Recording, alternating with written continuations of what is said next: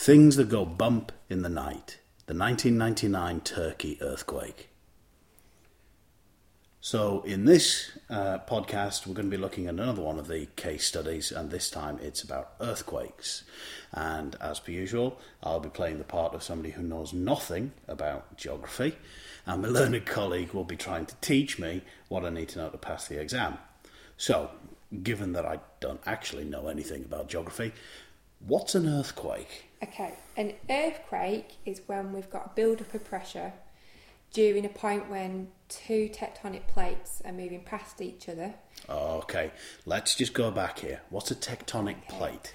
A tectonic plate is a part of the Earth's crust that's broken up and it's moving around on top of the magma within the mantle Right. due to convection currents. Okay, so it's basically sliding around on top of the magma Yeah. and they're rubbing against each other? Yes, so in this case, they can either be moving in the same direction with one plate moving faster than the other, mm-hmm. or they can be moving in opposite directions, so away from each other, not apart, just moving backwards from each other, mm-hmm. and get caught on each other. Right. And as a result, you end up getting a build-up of pressure.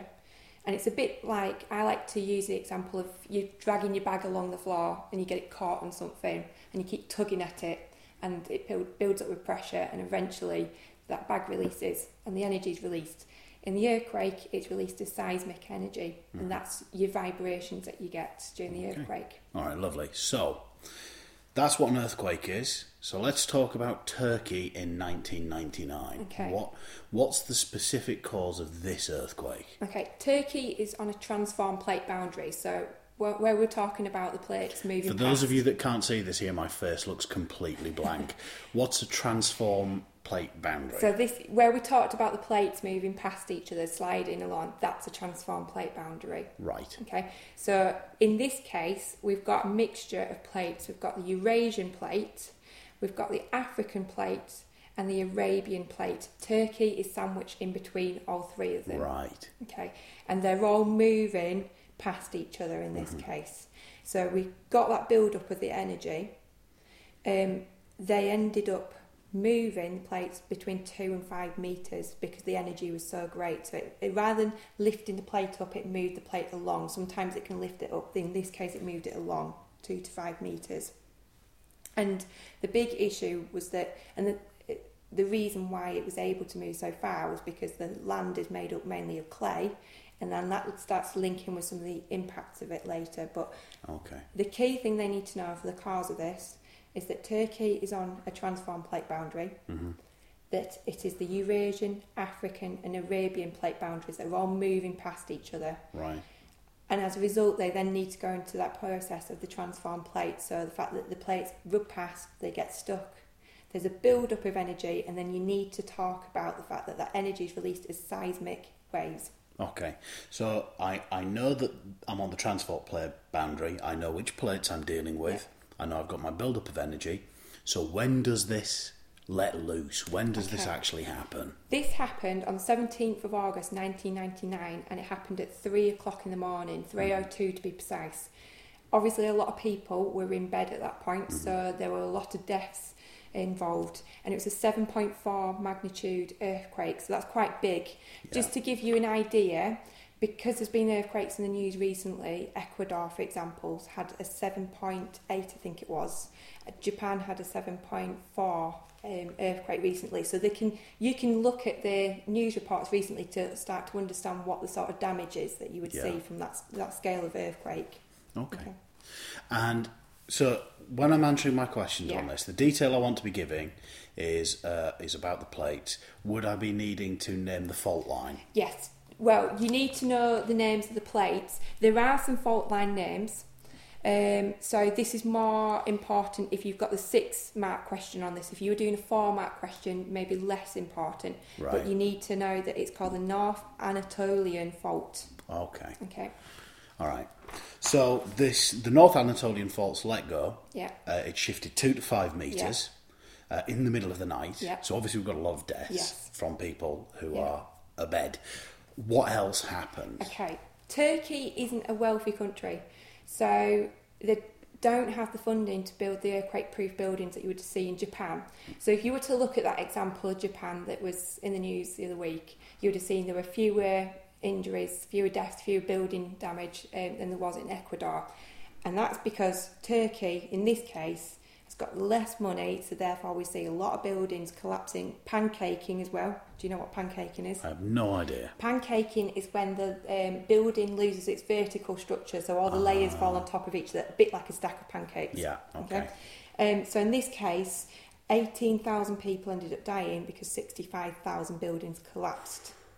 And these buildings are collapsing over a wide area, Yes. I assume. Yeah. So most of it was focused around Izmit, but it was also went into some of the smaller villages around the areas of Izmit. But Izmit had the worst damage. Okay. Um, now, how did people react to this? Were they, were they calm, or there, was there panic? Were there were there jams? What? I would say there's panic, and the evidence for this is because people are trying to escape. So their homes are damaged. Maybe they've survived the earthquake and they know they need to escape, go to family or friends elsewhere, or go to one of these evacuation camps that they've set up. Um, the tailbacks cause a lot of problems. There's a lot of people heading towards Ankara, which is an important city, and so the motorways ended up getting um, blocked because of the, the traffic jams. The motorway also buckled as well in places, so people trying to escape couldn't escape Yeah. because it was blocked. So if they don't, if you don't know what buckled means, it just means that the motorway had bent over on itself. Okay. That's the best way to describe it. All right. Now, the one thing I do know about earthquakes is that if they happen underwater or near the sea, you're going to get tidal effects of some description. Yes. And Turkey is near the sea. Yes. So, do we get any tidal Yes. effects? So normally, if it was an earthquake that's happening under the sea, you would get something called a tsunami. Here, it was a tidal wave that they got, Right. and that caused some minor flooding to places on the coast. Um, I'm just trying to think of an example where there was. Um, so, for example, at the Sea of Marmara, there was some land ended up being reclaimed from the sea as a result of this movement of the Oh, plates all right. Okay. um, which was is actually a positive effect really because it does um, create extra building space. So it's, it's not all bad, No. really. Okay. Um, I suppose that's the human effect, isn't Yeah. it? So, what what about um, what about any environmental effects? What? Right. So the big thing is Turkey is really famous for its oil, Uh-huh. and because it's got lots of oil, they have lots of oil refineries.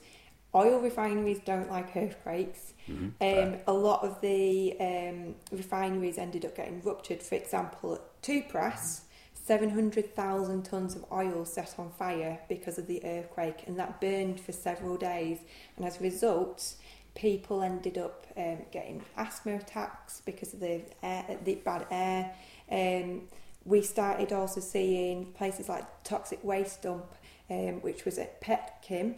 Yeah. Um, that was cracked, and so the sewage that was in it ended up coming out into the water, and Right. that killed fish. Right, and I, I suppose there's going to be uh, there must be some chemical plants, industrial plants in the same sort of area if they're working with oil. And, Yeah, so things like chlorine plants. So um, there was chemical leakages because of that as well. That managed to be brought under control, so it didn't have a big effect. Um, mainly, it was the oil that was a big issue. yeah, Um, clean water was a problem as well because obviously there was all this untreated sewage that was going into the water. yeah, It mixes in with the fresh water. People haven't got homes, they haven't got their running water in their houses, they're drinking what they can, and unfortunately, a lot of people drunk contaminated water, got diarrhea, yeah, and that caused a lot of suffering as well. People got things like cholera as well, which can kill you. yeah. Okay, so uh, in my exam, then I need to be talking about the plates. I need to be talking about the causes of this particular earthquake Yeah. with those three plates Yeah. rubbing up against each other. I need to be talking about the human effects Yeah. of what's happened, and I need to be talking about the environmental effects of what's happened. And you need to be aware that with the causes, uh, with the causes, you need to. They could ask a six mark question just purely on the causes of it. Right. Okay, and that's why you need to have that specific detail about the transform plate boundary. They could ask a six mark question on the effects of it, in which case you need fewer the causes and you need to focus more on the effects. So it's very important to check Yeah. which bit of it the question Yes. is asking. Very easy to misread it. Right. Is that the most common mistake people make with this Yes. case study? Definitely, people don't read it. We had on the, I think it was the mock or the end of unit test, a question about the causes of this um, earthquake, and there were so many people who wrote about the effects, and they had brilliant answers that were about the effects. But for the wrong but question. it was the wrong thing, yeah. Right, so they couldn't okay. get any marks for it. All right. So, are those the only two things I'm liable? Am I only really looking at a six mark question on this, or yes, what else could there six be? mark question. So, They could, in theory, turn it into a discuss or examine question, in which case you need to be thinking about which effects. It wouldn't be on the causes; it'd be more on the effects. Mm-hmm. Which effects were likely to have caused them the largest problem? And I think really it would be something like the homeless um, situation. So because the 65,000 buildings were destroyed, 300,000 people left homeless. But because they're a poorer country, people didn't have home insurance, so they're having to save up money to rebuild their homes. So, which is why 20,000 people were left homeless still two years later. They were still in the um, uh, the tents that had been set up for them. okay. So, apart from the type of questions I want to be looking Mm-hmm. at, apart from the content of the case study, is there anything else I need to be aware of before I sit down to do this paper, The with only- this case study? The only thing they need to be aware of is when they ask the question, they have the choice between the volcano and an earthquake to revise. So when they look at the question, it will say either using an example of a volcanic eruption or an earthquake. Da, da, da, da, whatever Yeah. the question is. So just to not panic if they see that, because I know a lot of them just chose to do Izmit, um, in which case they just write about Izmit. Okay. Is that everything? Yes. All right, lovely. Thank you very much for listening, and good luck in your exam.